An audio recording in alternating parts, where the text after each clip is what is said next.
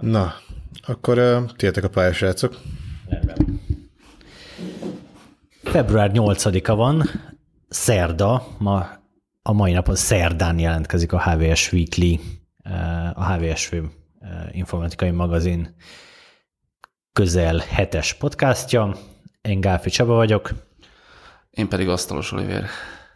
És én Hács Ferenc. Most hárman leszünk, így dobjuk fel a mai eseményt, a mai jó, ezt majd egy kicsit szerkezd meg felé. Az első témánk pedig egy egészen szokatlan,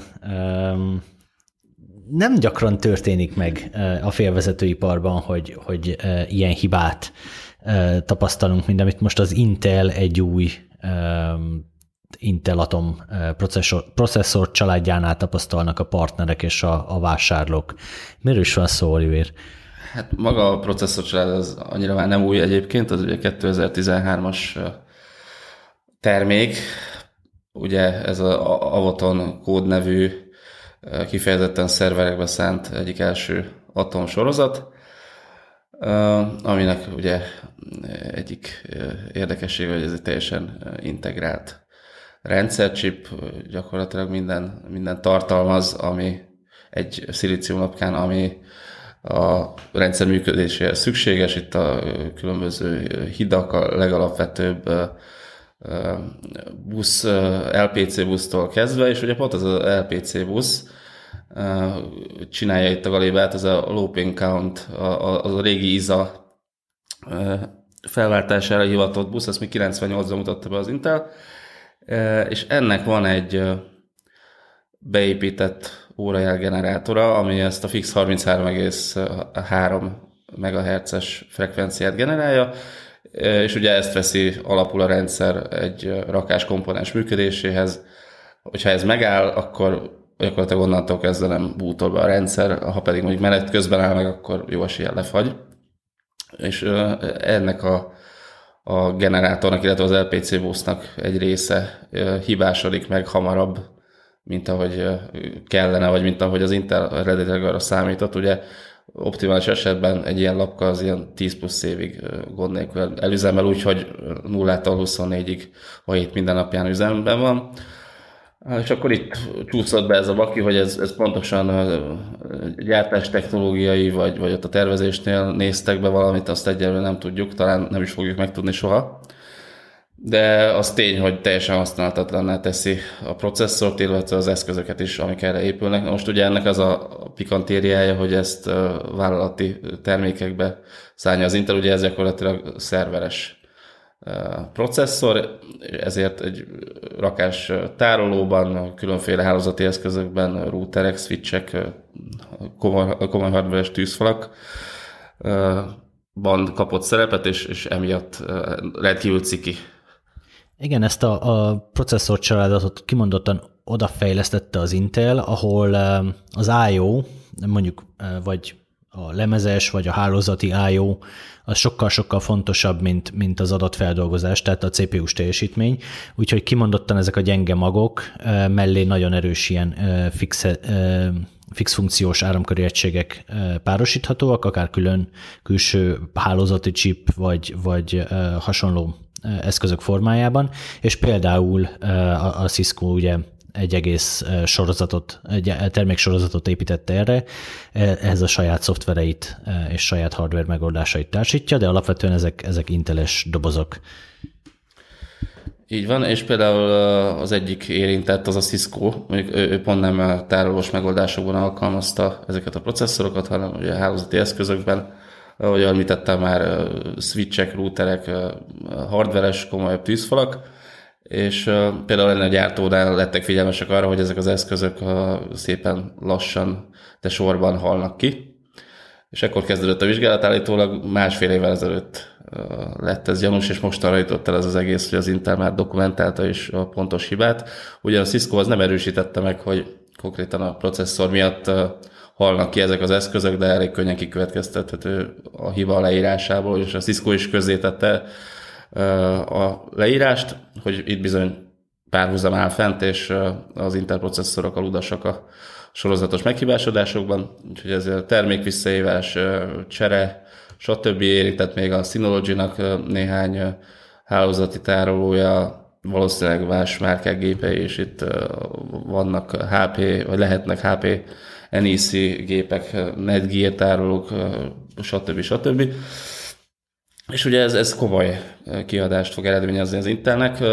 Annó 2 hete, amikor taglaltuk egy cikkben a cég pénzügyi jelentését, akkor figyelmesek is lettünk arra, hogy a szerveres megoldásokkal foglalkozó üzletág profitja az jelentősen elmaradt az 1 évvel ezelőttitől, és nem értettük, hogy miért. Ugyan a cég említette, hogy garanciális problémák miatt nagyobbak voltak a kiadásai, de ugye ezt nem tudtuk akkor hova tenni, és most kiderült, bár ezt még nem erősítette meg az Intel, hogy emiatt, de kizárásos alapon valószínűleg emiatt volt $290 millió kevesebb a profit, mint 1 évvel korábban. Így van. Nagyjából ez is volt ez a történet. Kíváncsian várjuk, hogy ez még valamilyen hullámokat generál-e majd akár a vállalati IT-ban, akár az Intel oldalán. Mindenképpen egy elég érdekes dolog. Gyakorlatilag az emlékezetes Sandy Bridge visszahívás óta nem nagyon volt ilyen súlyos probléma az Intel házatáján.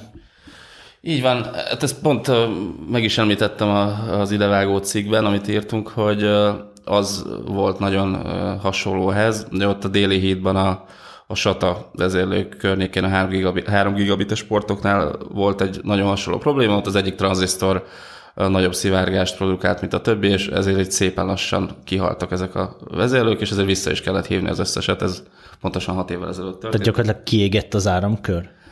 Hát nem kiégett, igen, tehát annyira megváltozott a fizikai tulajdonsága, hogy használhatatlaná tette az egész vezérlőt, mindez állítólag egy tranzisztor miatt, ez mondjuk csak pletyka, de akár el is képzelhető. Azt hiszem ez annó $700 millió kiadást produkált az Intelnek, úgyhogy csak a garanciális cserék. Most könnyen lehet, hogy ez az atomos fiaskó és hasonló összegben lesz, ami azért elég fájdalmas. A profit egy szemmel jól látható részét felemészti. Oké, ugorjunk is. Következő témánk az Intel után most akkor az Apple negyedéves jelentése. Viszonylag nagy meglepetést okozott befektetői körökben is, és az elemzői körökben is, hogy tudott nőni a cég tovább. Tehát tudta növelni a bevételét, amely 3%-kal $78,4 milliárd nőtt, ez egy egészen elképesztő összeg. Az adózott profit, az adózás utáni profit viszont némileg csökkent 18,4 milliárdról 17,9 milliárdra. Tehát meglepetést okozott, ahogy mondtuk, az, hogy nőtt az Apple. Ennek ugyanakkor van némi magyarázata, hogyha egy picit jobban megnézzük a negyedéves jelentést, ugyanis egy nagyon érdekes jelenség történt most ebben a negyedévben. Ez a negyedév a szokásos 13 héthez képest egy héttel hosszabb 14 hetes volt. Ugye minden év átlagban 52 hetes és egy pici. Ez azt jelenti, hogy 13 hetes egy-egy negyedév, de mindig van még néhány nap, ami átcsúszik a következő a következő pénzügyi évre, hogyha csak így számoljuk a negyedéveket. Ez azt jelenti, hogy néha be kell szúrni egy 14 hetes negyedévet a pénzügyi negyedévek közé, és ilyenkor ennyivel hosszabb lesz. Ez pontosan ilyen 7,néhány százalékos hosszúság növekedés, ami azt jelenti, hogy a 3%-os bevétel növekedésnek az, hogy ennyivel hosszabb volt a periódus, az gyakorlatilag magyarázza is ezt a bevételnövekedést, és feltételezhető, hogy ha mindent azonosan, tehát a naptári hatást, ha kiszűrjük, akkor egy néhány százalékos bevételzsugorodás jöhetett volna. Oké, ezt ha eltakarítottuk az útból, akkor egy pár szót, hogy hogyan teljesítettek a különböző termékvonalak. Ugye gyakorlatilag az iPhone adja most már a bevételnek túlnyomó részét. Itt az értékesített darabszám az egy picit 5%-kal tudott nőni, a bevétel pedig gyakorlatilag ezzel egy szinten, szintén 5%-kal nőtt, ami még egyszer, hogyha visszanézzük a naptári hatást, akkor ami egy ilyen 7,néhány% volt, akkor gyakorlatilag az előző év hasonló negyedévének felel meg ez a periódus. Tehát a naptári hatást kiszűrve nagyon nagy növekedésről nincs szó. Ennek ellenére, vagy ettől eltekintve, ez még mindig a valaha volt legnagyobb negyedéve az Apple-nek, ami elképesztően nagy szó. Pontosan azért, mert egy évvel ezelőtt úgy, hát gyakorlatilag nem csak mi, hanem a befektetők is úgy gondolták, hogy most már elért a csúcsra a cég, és innen már nem nagyon van tovább növekedés. Ezt sikerült megcáfolnia a cégnek, két kimondottan gyenge negyed év után most egy új rekordot sikerült dönteni. Feri, milyen termékvonalat említsek még meg az Apple-től? Hát igazából ennek talán te vagy most, aki erre jobban rálát. Hát az asztali területen volt bármiféle említésre méltó változás így az elmúlt negyed évben, tehát nem tudom, hogy ezzel kapcsolatban.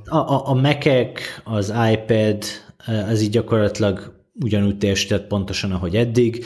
Az iPad az csökkent 19%-kal. Hát az ugye folyamatosan konvergál egy ilyen stabil, kiszámítható, hosszú távon is működőképes szintre. Ez nagyon érdekes, az iPad-nek a bemutatáskor 2010, 2011, 2012 környékén nagyon megrántotta az iPhone lendülete a tabletek eladását is. Gyakorlatilag az emberek elhitték az Apple-nek, hogy erre szükségük van, és azóta ez akkor érte el a csúcsot gyakorlatilag a harmadik évben talán az iPad eladás, azóta pedig így szépen, mint a vitorlázó repülő ereszkedik lassanként az eladás, egy fenntarthatóbb, normálisabb szintre. Nyilván az eladásokat egy picit hátráltatja az, hogy ezek nem, tehát nagyon jól lavulnak, nagyon tartós darabnak számítanak az iPad-ek, tehát még egy iPad 4, ami most már talán 4 éve jött ki, még mindig csodálatosan tartja magát, kiváló eszköz. Hogyha nem akarunk egy könnyebbet az iPad Air formájában, akkor ez ma is egy használható, gyorsan működő, érezhetően, tehát hogy nincsen szükség arra, hogy ezt igazából egy átlag felhasználó lecserélje. És akkor a Pro modellek se dobták meg ezek szerint az eladásokat, tehát hogy az se látszik, hogy esetleg a professzionális felhasználóknál lenne egy ilyen kiugró igény ezekre az eszközökre? Nem, az csak egy ilyen átpozicionálása volt szerintem, tehát inkább marketinges átpozicionálása volt a termékeknek. Erre utal legalábbis, hogy az átlagos eladási ár, tehát hogy amennyibe egy átlagos iPad kerül, az tovább esett, tehát $439-ról $422-re, tehát nem arról van szó, hogy kevesebbet, de drágábbat vennének, hanem kevesebbet is, és olcsóbbat is vesznek. Tehát gyakorlatilag ez a prós eltolódás a drágább modellek felé, ez gyakorlatilag mára megszűnt. Korábban volt egy ilyen hatás, amikor megjelentek az első Pro-k, akkor így egy picit megemelte ez az ASP-t. Most már azért újra zsugorodásba váltott ez. Amit én mindenképpen kiemelnék a negyed évből, az a szolgáltatások. Ugye most már pár negyed éve beszél arról az Intel. Nem tudom, miért keverem ezt a két céget folyamatosan, legalábbis így fejben. Tehát azt mondja az Apple, hogy a szolgáltatásokra, a kiegészítő szolgáltatásokra szeretne nagyon-nagyon-nagyon odafigyelni a jövőben. Tehát itt vannak ugye az iPhone-ok, az iPad-ek, a Mac-ek, ott van cirka 2 milliárdnyi ember kezében ez a sok eszköz, de ezek után, az emberek után gyakorlatilag onnantól fogva, hogy az Apple eladta nekik a telefont, nem nagyon húz pénzt tovább. És ugye ez az első tranzakció, ez egy igen jelentős összeget generál azért a cég számára. Később a termékek életútjának további részében, és ezek ugye kimondottan nagyon hosszú életútú modellek, tehát mondjuk egy androidos modell átlag talán 18-22 hónapos csereperiódusához képest egy iPhone-nak extrém hosszú a használható periódusa. Na mindegy, tehát hogy ebből a használható periódusból az Apple-nél sok nem csöppen le, ezen próbál most a cég változtatni, és egy ilyen nagyon sok frontos támadást indított ennek érdekében. Például ugye itt szerepel az App Store, ami hát nyilván nem mai gyerek már, gyakorlatilag az iPhone 3G-vel egyidős az alkalmazásbolt, viszont az innen befolyó összeg harmadát az elmúlt egy évben generálta. Tehát nagyon hosszú volt ennek a kifutása, viszont nagyon nagy kezd lenni a bevétele, tehát agresszívan nő az App Store bevétele. Eddig összesen 60 milliárdot generáltam úgy az Apple szerint, és ebből 20 milliárdot 2016 folyamán. Tehát, hogy ez egy nagyon felfutóban lévő dolog. De az App Store-on túl is van még eszköze az Apple-nek arra, hogy ezt monetizálja. Ott van az Apple Music, ugye minden iPhone-on például előtelepítve már ott van gyakorlatilag a zeneszolgáltatás, előfizetős zeneszolgáltatás kliens alkalmazása. Nem kötelező erről előfizetni, de nyilván annyival egyszerűbb, kényelmesebb, könnyebb, mint a Spotify-t feltelepíteni, vagy bármelyik más versenytársat. Ezen túl ugye ott van, szépen lassan fejlődik az iCloud, ez gyakorlatilag ebben van tárhelyszolgáltatás, kicsi ingyenessel és nagyobb fizetőssel, de ebben van e-mail és más kiegészítő szolgáltatás is rendelhető.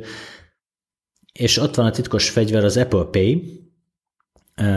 Erről később még sokkal többet fogunk beszélni, hogy néz ki a mobil fizetés legfrissebb trendjei, de egy előjáróban csak annyit, hogy az Apple nagyon agresszívan próbálja pozícionálni magát a mobil fizetős piacon, és az Apple Pay-t most már egyre több országban bevezette, folyamatosan megy a terjeszkedés, hamarosan egyébként valószínűleg egész Európára kiterjed majd a szolgáltatás, úgyhogy lehet, hogy nálunk is elindul majd.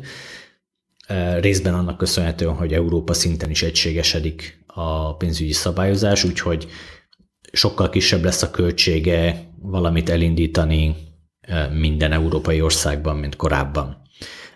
Igen, tehát hogy ezek mind-mind hozzájárulnak ahhoz, hogy az Apple tovább tudja monetizálni azokat a felhasználókat, akiknek már van egy iPhone-juk, és az a jó ebben, hogy nem csak azokat, akiknek már van tehát akik az Apple-től vették az iPhone-t újan, hanem azt is tudja monetizálni, aki mondjuk már másodkézből vagy harmadkézből vette azt a használt telefont, mondjuk egy 3 éves, 4 éves iPhone-t, ő is tud fizető ügyfele lenni az Apple-nek, ami egy érdekes változás ahhoz képest, hogy eddig mi volt a szituáció.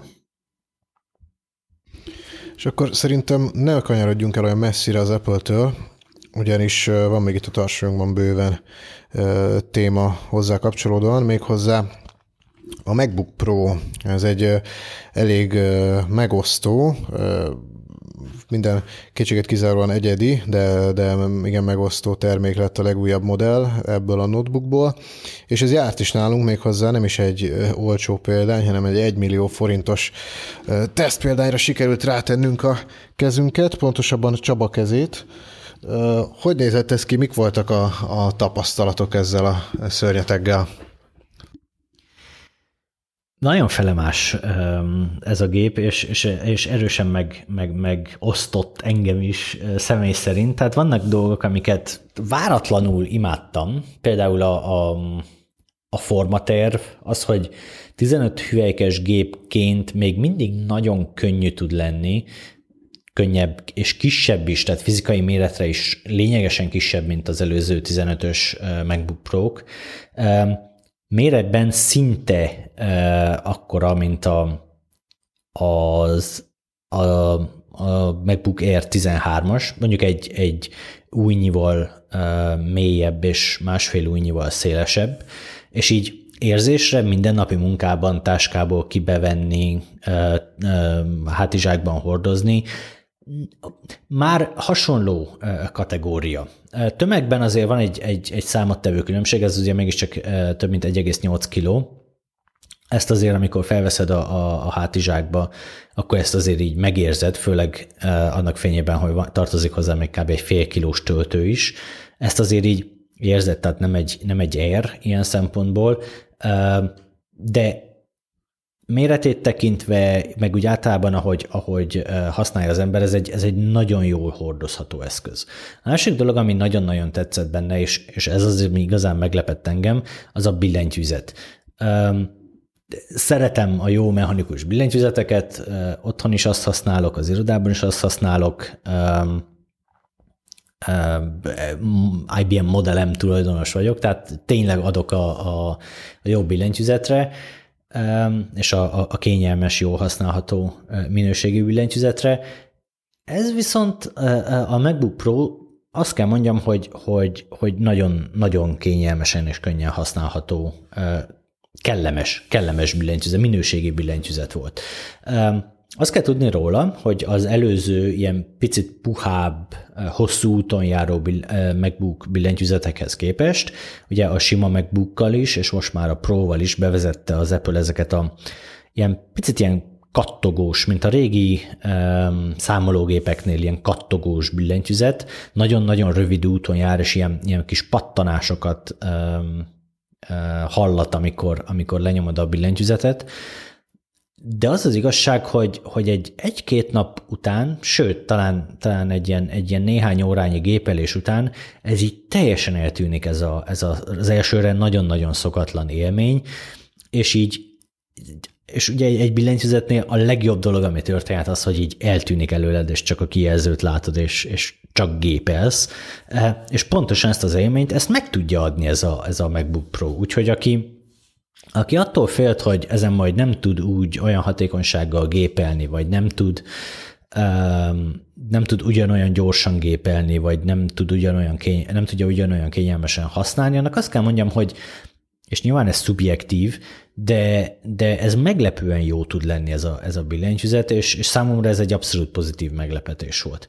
A másik, ami annyira nem meglepetés, hogy egyszerűen lenyűgöző ez a kijelző, ami a billentyűzet mögött van. Tehát ilyen fényerőt, 500 nit a hivatalos adat, de szubjektíve nincs még egy ilyen kijelző, tehát irodában ülve, és egy kivilágított irodában, monitorok között sértően erős a fénye maximális fényerőn, tehát gyakorlatilag, ha nem megyünk ki a szabadba, akár napsütésbe, akkor nem fogjuk ezt maximális fényerőn használni. Egy sötét szobában meg, mondjuk nagyisten ágyban használva gyakorlatilag így az agyunkat süti ki a kijelző, tehát garantáltan elegendő ez. A másik dolog a kijelzőről meg a színpontosság, a színhűség és maga a kijelző minősége, és hát azt kell mondjam, hogy ebben is egy egészen etalon, amit az Apple most csinált. Gyakorlatilag nincsen még egy ilyen cucc a piacon a hordozható gépek között, tehát aki vizuális tartalmat gyárt, annak azt hiszem, hogy így most ez a standard a piacon. És mi a helyzet talán a legmegosztóbb részével a gépnek a billentyűzet fölött elhelyezkedő kis OLED sávval? Egyébként még a billentyűzetre kitérve, talán többen próbálták már ki az előző MacBook, a simán csak MacBook néven ismert Apple gépnek a billentyűzetét. Ehhez képest változott valami, vagy pontosan ugyanaz a mechanika? Ez ugye volt róla szó, hogy ez is hasonló, vagy akár ugyanolyan. Mennyi a különbség? Mert én arra emlékszem, hogy azt használtam picit hosszabb távon, ugye itt a MacBook Pro-t ezt csak rövidebb ideig sikerült megsimogatnom, de biztosan megszokható ez a billentyűzet élmény, de sajnos azt a véleményt nem tudom osztani, hogy ez egy hosszabb távon kellemes lenne, legalábbis a sima MacBook esetében, ott nekem hosszabb távon is nem volt egy különösebben jó élmény, ami azután különösen megmutatkozott, miután visszatértem egy akármilyen hagyományos billentyűzetre gyakorlatilag, különösképpen pedig ugye ThinkPad billentyűzetre, abból is a még a jó kékenteres verzió, amit sokan dicsérnek, köztük egyébként nem titkoltan én is. Úgyhogy mennyi betéret van a MacBookhoz képest újítás ebben a billentyűzetben, vagy ugyanaz, és ugye ami még fontosabb, hogy milyen az OLED bár. Más a billentyűzet mechanikája, ez egy picit hosszabb úton jár, és sokkal hangsúlyosabb az aktuáció, tehát amikor érzékeli a lenyomást. Szerintem pont ennyi kellett ahhoz, hogy ez egy igazán jól használható billentyűzet legyen. Azt hozzáteszem, hogy ez nyilván erősen szubjektív téma. Aki imádja a nagyon hosszú úton járó billentyűzeteket, az biztosan nem fog ebbe beleszeretni soha. Tehát kell egy bizonyos fajta nyitottság, vagy mindenevőség ahhoz, hogy ez működni tudjon. Nagyon más, mint ami a piacon van. Azt nem is állítom egyáltalán, hogy jobb lenne. Azt tudom mondani, hogy megszokható, és így eltűnik. Tehát, hogy gyakorlatilag ami a billentyűzettől várható, azt meg lehet ezzel oldani. A touch bar... Jelen pillanatban ez egy parasztvakítás, ezt kell mondanom. Tehát, hogy ideális esetben ez pontosan annyit tud, mint a jelenlegi funkciósor. Kevésbé ideális esetben meg igazából semmit nem csinál. Az a probléma, hogy ahhoz, hogy nyilván... Tehát az a koncepció mögötte, hogy az okostelefonoknál már megszoktuk, hogy a gombok dinamikusan, szoftveresen meghatározottak, dinamikusan elhelyezhetők bárhol az érintő kijelzőn. Ez az érintő kijelzőnek a legfontosabb része, tehát hogy tehetjük a gombokat, ahogy szeretnénk. Szemben a fix billentyűzettel és a billentyű sávval. És ez azt is jelenti, hogy a szoftvernek kell akkor valahogyan használnia ezt a billentyűsort, egy dinamikus billentyűsort. Ez is lenne az Apple szándéka, a saját szoftvereibe bele is implementálta azt, hogy a kis saját gombjaikat kiteszik erre a sávra az éppen futó alkalmazások, tehát mindig az éppen aktív ablak alkalmazása, azt tesz ki ilyen vezérlőket erre a sávra. Viszont nagyon-nagyon-nagyon kevés jelenleg a nem Apple alkalmazás, ami ezt használná. És ez ahhoz képest, hogy ez októberben jelentette be ezt a gépet az Apple, hát egy kicsit agresszívebb fejlesztői aktivitásra számítottunk. Egyelőre még a Google Chrome sem támogatja, gyakorlatilag semmilyen külső. Az Apple az Adobe néhány termékétől eltekintve nem nagyon támogatja ezt semmi. A másik probléma, hogy ami viszont támogatja is, az gyakorlatilag olyan funkciókat tesz ki erre a sorra, ami nem ad sokat hozzá az élményhez. Tipikusan én azt mondanám, hogy például olyan gombokat lenne oda érdemes kirajzolni, amik mondjuk normál esetben nem láthatóak. Például egy jobb klik menünek a pontjait, azt akkor ide kitenném, kilistáznám, mert ugye az a kijelzőn az sehol nem jelenik meg alapból, hát jó, nyilván duplikálódhat máshol, de hogy az a lista, az máshol nem jelenik meg, és például azokat lehetne érdemes kitenni, mert ez egy hidden UI, tehát egy rejtett UI, amivel nem mindig tudnak az emberek mit kezdeni. Például ilyen funkciókat tennék oda ki. Ehhez képest viszont a menüsornak a fontosabb elemeit érzik úgy, vagy az eszköztáraknak a fontosabb elemeit érzik úgy jelenleg a fejlesztők, ha érdemes oda kipakolni. Tehát amikor a Safari-t indítod el, akkor a legnagyobb és a leghangsúlyosabb gomb az a címsor, és ha megnyomod azt a virtuális gombot, akkor a címsorba gépelhetsz. Én ezt így nem érzem különösebb hozzáadott értéknek, ezt így egérrel, billentyűzettel is gyakorlatilag nulla frikcióval, nulla surlódással el tudom ezt a funkciót élni.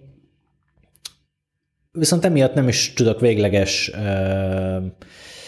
ítéletet mondani erről. Lehet, hogy egyszer csak jön egy ilyen UX trend, ami majd kitalálja, hogy ezzel a funkciógomb sorral, vagy virtuális billentyűzettel, vagy touchbarral mit lehet kezdeni, és jönnek majd oda olyan gombok, olyan funkciók, olyan megoldások, ami egy next level, következő generációs dolog.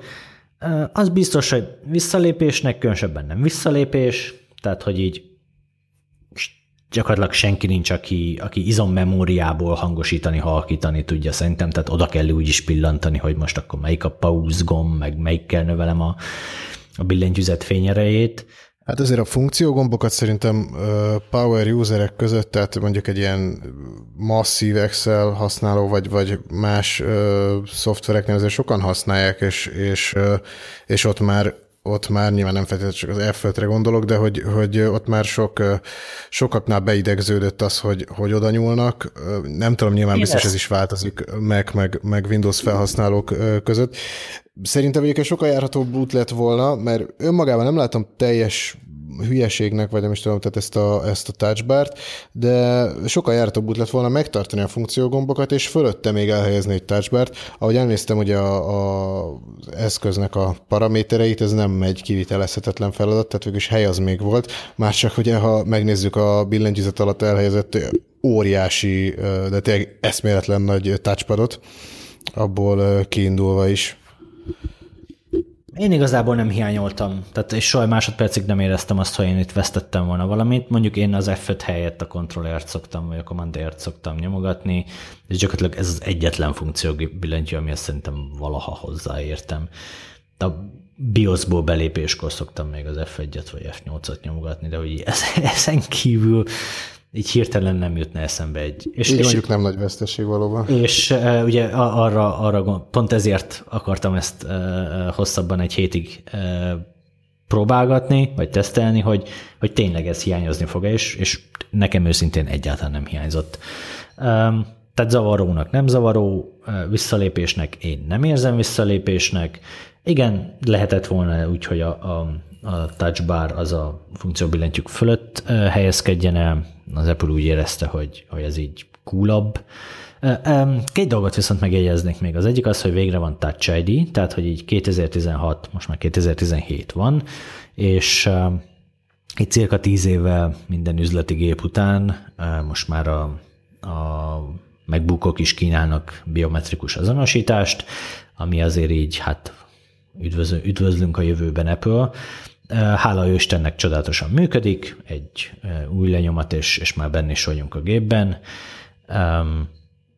Ez működik úgy is, hogy mondjuk amikor a jelszavakat kell beírni a különböző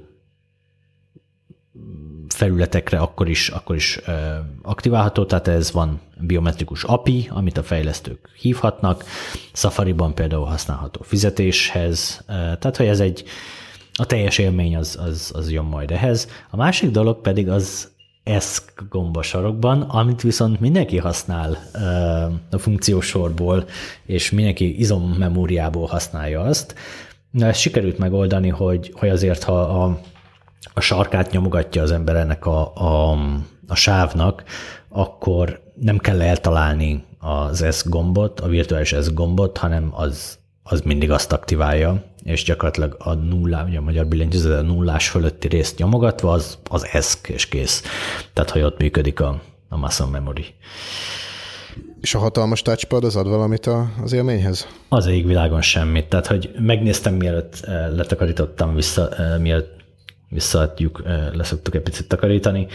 Megnéztem, hogy hol szmötyiztem össze a touchbar közepét, és gyakorlatilag tehát pontosan ugyanakkor egy ilyen 4x4 centis részen, mint amúgy a MacBook Air-nek a touchpadjét, tehát hogy így szép, nagy, miért ne legyen nagy, ha már lehet nagy, tehát visszalépésnek az sem visszalépés, nem akad össze mondjuk a gépeléssel, vagy stb., de így amúgy lehetne kisebb is. Ez így nem ad hozzá semmit. Hát akkor ezzel zárhatjuk talán a MacBook Pro-ról alkotott véleményünket. Viszont hazai viszonylatban is voltak itt azért újdonságok, vagyis hát történések az elmúlt héten. Méghozzá itthon talán a legismertebb mobil fizetési szolgáltatás, a mobiltárca. Ez bezárta kapuit, és pontosabban bezárja április 1-jével a kapuit, és ugye ez nem áprilisi tréfa. Hát akik használták, azok tudják, hogy ehhez egy Telekom most szerződés kellett, tehát hogy a Telekom ügyfelei tudták igénybe venni ezt a szolgáltatást, vagy Vodafone, csak ott ugye nem mobiltárca, hanem MyWallet néven indult el, és ehhez egy speciális SIM-kártyára volt szükség, amely egy ilyen megfelelő biztonsági elemet is tartalmazott, amivel intézhető volt a fizetés. Ez annyi pluszt, vagy hát nézőpont kérdése, hogy pluszt vagy mínuszt nyújtott a más ilyen mobil fizetési, NFC-s fizetési megoldásokhoz képest, hogy amikor a telefon kikapcsolt állapotban volt, tehát kvázi akkor is lehetett vele fizetni, kvázi egy ilyen passzív PayPass kártyához hasonló módon, így nem kellett amiatt aggódni, hogy ha lemerül a telefonom, akkor tudok-e fizetni. Na de most a jövőben ismét aggódhatunk emiatt, mert ez a szolgáltatás megszűnik. Az ügyfeleket egyébként itt az sem, vagy az ügyfelek számának szaporodásában az sem segített, hogy egyedül az OTP volt, aki kvázi beállt mögé a szolgáltatás mögé, és kibocsájtott az ebben igénybe vehető virtuális bankkártyát. Voltak még különböző hűségkártyák, meg klubkártyák, a smart kártya, hogyha jól emlékszem, az felvihetőbb volt ebbe a rendszerbe, de igazából ebből se volt akkora választék, hogy irdatlan tömegeket vonzott volna a szolgáltatás mögé, és hát most pedig ugye megszűnik. Hozzá kell tenni, hogy ez nem jelenti a mobil fizetés végét Magyarországon. Vannak ezért erre megoldások, talán a legismertebb, vagyis hogy most ilyen NFC-s boltban oda tartom a telefonomat a terminálhoz, a Granit Bank kínálatában van, de nem lennénk meglepve, hogyha nagyobb, úgy mondhatni legnagyobb hazai szereplők is hamarosan valami hasonlóval előrukkolnának.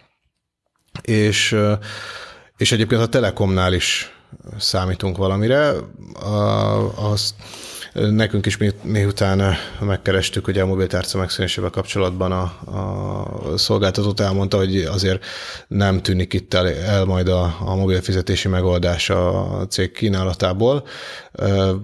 A kivezetett mobiltárca helyére még idén kerül majd valamilyen új mobilfizetési app, de ennél részletesebb adatokat nem árult el egyelőre a cég, úgyhogy idén még kitalálnak valamit, hogy pontosan mit, az egyelőre jó kérdés. Azt egyébként a Granit Bank megmutatta nekünk, meg az iparág többi szereplőjének, hogy nem kell ehhez olyan hatalmas varázslat, hogy egy ilyen mobilfizetési megoldást létrehozzunk, tehát ugye nem kell feltétlenül ez speciális SIM, vagy egyéb külön igényelhető, vagy bonyolultan megszerezhető eszköz.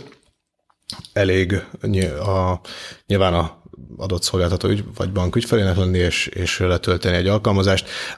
Ezt gyakorlatilag biztosra vehetjük, hogy az újjal megjelenő szereplők, mert idén én kapásból azt mondanám, hogy 2 még érkezik majd, ezeknél, szóval ez alapkövetelmény lesz, hogy tényleg letöltöm az appot, és működik. És mint ugye korábban említettük, az Apple se lenne meglepő, ha érkezne. Figyelek, Csaba. Kik lesznek ezek a szereplők, akik érkeznek? Bankok?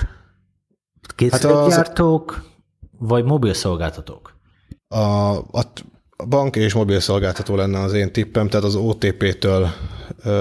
OTP mobiltól egész pontosan szerintem várhatunk mindenképp egy hasonló kezdeményezést, ugye ott már ismerjük a Simple alkalmazást, ami hát ugye ezt is ilyen mobil fizetési appként szoktuk emlegetni, ez nem bolti fizetés jelent, viszont sokféle tranzakciót így is intézhetünk róla, úgy beleértve a egyes éttermekben a fizetés, mozi jegyvásárlás, ételrendelések, hasonló parkolás, meg autópályadíj, meg hasonló fizetéseket, és Hát arra, ha tippelnünk kéne, szerintem itt egyetértük abban, hogy ez fog kiegészülni valamiféle bolti NFC-s megoldással, és hát a másik pedig, hogy amit mondtuk, a Telekom, aki maga is ezt mondta nekünk, hogy még számíthatunk idén valamiféle új fizetési applikációra tőlük. Nekem úgy tűnik, és ez most így spekuláció, de a következő hetekben megkérdezzük ezt a szereplőktől is, hogy mondják el ők a valót, hogy gyakorlatilag azon ment szét a mobiltárca, mint a mobil szolgáltatók és bankok, mondjuk így együttműködési terepe, hogy nem tudtak megegyezni abban, hogy pontosan kié is az ügyfél. És mind a két oldal ugye nagyon, nagyon háklis arra, hogy az ő ügyfele, az ő ügyfele. Például azért, mert ugye elképesztő összeget költ mind a két iparág az user acquisition-ra, tehát az ügyfél megszerzésére. A tévéreklámoktól ugye rengeteg minden ide tartozik ebbe a költség térbe, és elképesztően sokat költenek ügyfél acquisition-ra, és az a gondolat, hogy az ügyfél az csak így hirtelen valaki más ügyfele lesz, vagy egy közös ügyfél lesz, mint ahogy például a mobilitárca esetében ugye történt volna, az így valószínűleg nem. A stratégiai igazgatóságok és üzletfejlesztési nagyhatalmak egy pillanatban azt mondták, hogy ez nem egy járható út, és egyszerűen stratégiai oka van annak, hogy a mobilitárca nem tudott felszállni. Egyébként erre nem csak Magyarországon, globálisan is az látszik, hogy a bankok meg a szolgáltatók nem nagyon tudnak együttműködni. Inkább tudnak együttműködni a bankok és a készülékgyártók, például az Apple Pay esetében, vagy a mobil szolgáltatók saját hatáskörben hoznak létre valamilyen pénzügyi szolgáltatásszerűséget, de amúgy nagyon-nagyon-nagyon-nagyon-nagyon, hogy úgy mondjam, nem esnek egybe az érdekek.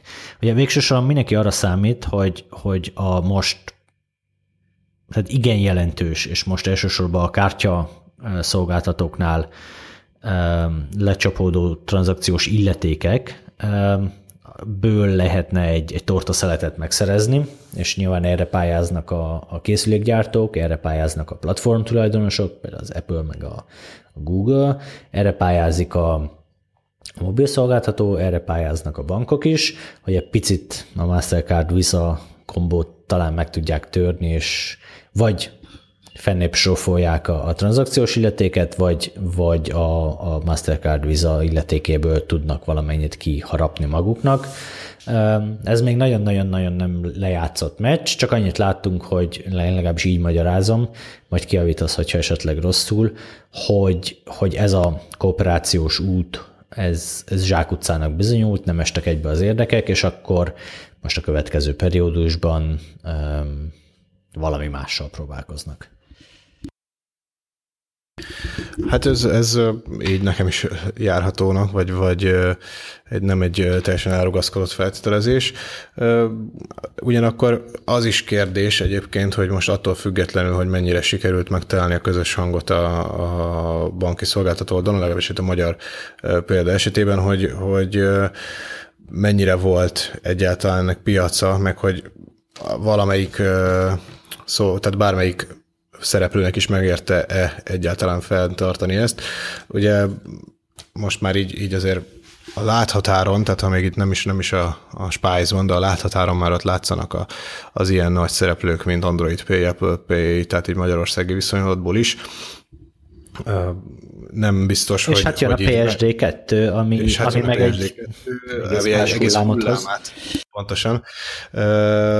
Egyszerűen, tehát valószínűleg most se volt az, hogy vasvillával meg fáklyákkal követelték a mobiltárcás szímeket a felhasználók, És hát, hogyha bejön egy ilyen plusz szereplő, meg mint látjuk, ugye már a hazai kézműves bankoknál már meg is jelent ilyen szolgáltatás, szóval hogyha bejön egy ilyen szereplő, akkor amellett egyszerűen nincs esély arra, hogy egy ilyen megoldás megmaradjon, amikor még ilyen pluszköröket kell leróni, meg igazából az onboarding folyamat az egy ilyen viszonylag nehézkes történet. Tehát még ha a jelenlegi ügyfeleket meg is tudták volna tartani egy olyan megoldással szemben, ami adott esetben már a telefonokra előre telepítve ott van, vagy mondjuk már egy másik banki ügyfélnek amúgy is rendelkezésére áll a banki alkalmazásában, nem tudtak volna versenybe szállni, és nem tudtak volna új felhasználókat szerezni. Hát szerintem, hogyha az eredeti lendülettel, mikor indult ez? 2014 körül? Az eredeti lendülettel folytatták volna tovább, és mondjuk belépett volna még egy 200 bank, és meg nem tudom, mindhárom mobilszolgáltatónál, akkor ennek talán több lendülete lehetett volna. Ez így innen már kontrafaktuális, mert nem tudjuk meg soha, hogy ez mennyire lett volna sikeres, hogyha mindenki beáll mögé. Így ugye OTP, meg Telekom exkluzív volt a sztori, így nekem például esélyem se volt arra, hogy ebben részt vegyek.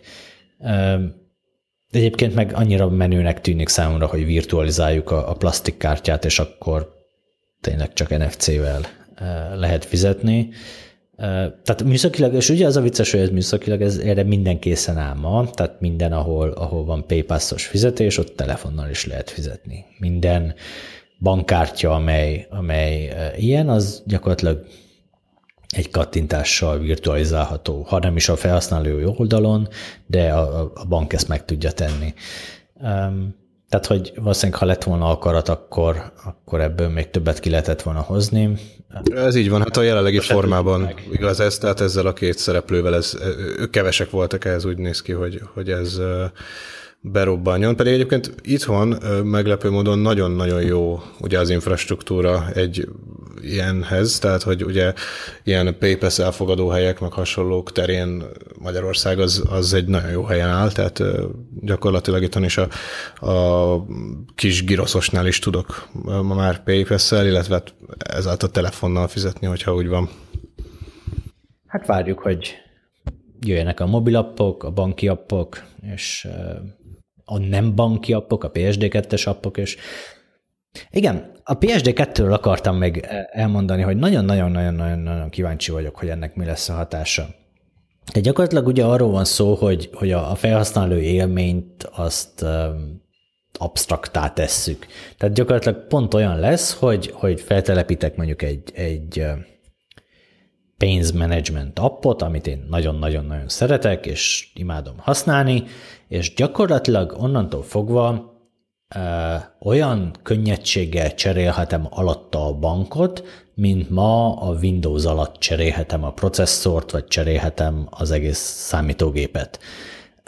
És ettől nyilván rettegnek a bankok, mert ők nem szeretik az ötletet, hogy ők lecserélhetőek lennének, márpedig ugye pontosan ebbe az irányba nyomja őket az Európai Unió, és ebbe az irányba nyomja őket a szabályozás, úgyhogy abban kell majd felvenniük a versenyt ezekkel a külső appokkal, hogy az övék legyen a legjobb pénzmenedzsment app, és úgy tartsák meg a felhasználót, hogy ők vannak a legeslegmagasabb szinten, és őket bank szintjén akár még ki is lehet cserélni, de az app úgyis az övék maradjon. Borzasztó érdekes lesz, hogy mit hoz majd ez az új technológia, ami gyakorlatilag annyit jelent, hogy külső fejlesztők a banktól elkérhetik a felhasználónak az adatait, a bankszámla, a fizetéstörténetet, bankszámla egyenleget, intézhetnek tranzakciókat a felhasználó nevében. Tehát, hogy gyakorlatilag szinte mindent, amit majd mobilos bank tud, azt majd egy külső appnak is tudnia kell. Vannak ennek még finom részletei, amik nem pont így vannak, de gyakorlatilag a hosszú távú terv az ez, és ez egy olyan helyzetbe hozza a bankokat, ami egy soha nem látott versenyt jelent a felhasználó élményért, ügyfélélményért, mert ha ők nem csinálják meg, akkor sorba áll 3 tucatnyi appfejlesztő, aki azt mondja, hogy én ezt meg tudom csinálni, úgyhogy ez iszonyat menő legyen. Nem véletlen, hogy egyre több mobil fejlesztő dolgozik ma a bankoknál. Igen, és az az érdekes, hogy ugye tényleg a banknak végül is ez egy olyan új, nem is tudom, üzletág vagy irányvonal lesz, ami tehát amellett, hogy nála vezeti az ügyfél a bankszámláját, ha az ő ilyen pénzügyi menedzsment appját használja, az egy külön plusz kötődés, vagy ilyen engagement lesz az ügyféle, hiszen ezen az appon keresztül, tehát a bank saját ilyen appján keresztül, ő a másik bankoknak is behúzhatja ugyanúgy az adatait, mint ahogy a saját jár. Tehát, hogy az ügyfél kezel egy másik banknál is bankszámlát, azt ugyanúgy tudja követni ennek a banknak a rendszerén, vagy az alkalmazásán keresztül. Tehát tényleg így igazából a bankok maguk is fölé ülhetnek ennek az egész rendszernek, és föntről így kezelhetik ezt, amire ugye most rengeteg ilyen fintech kis startup pályázik.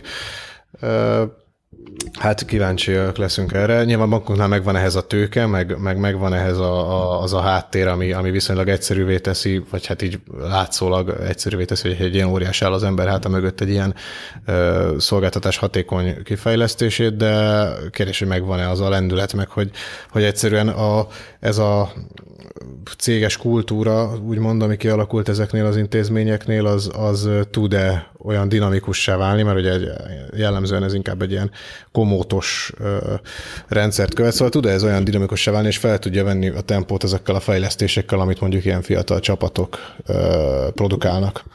Igen. És ugye a végső soron ugye az a kérdés, amit az előbb is felvetettem, hogy kié marad az ügyfél. Az app ügyfele leszel, vagy a bank ügyfele leszel?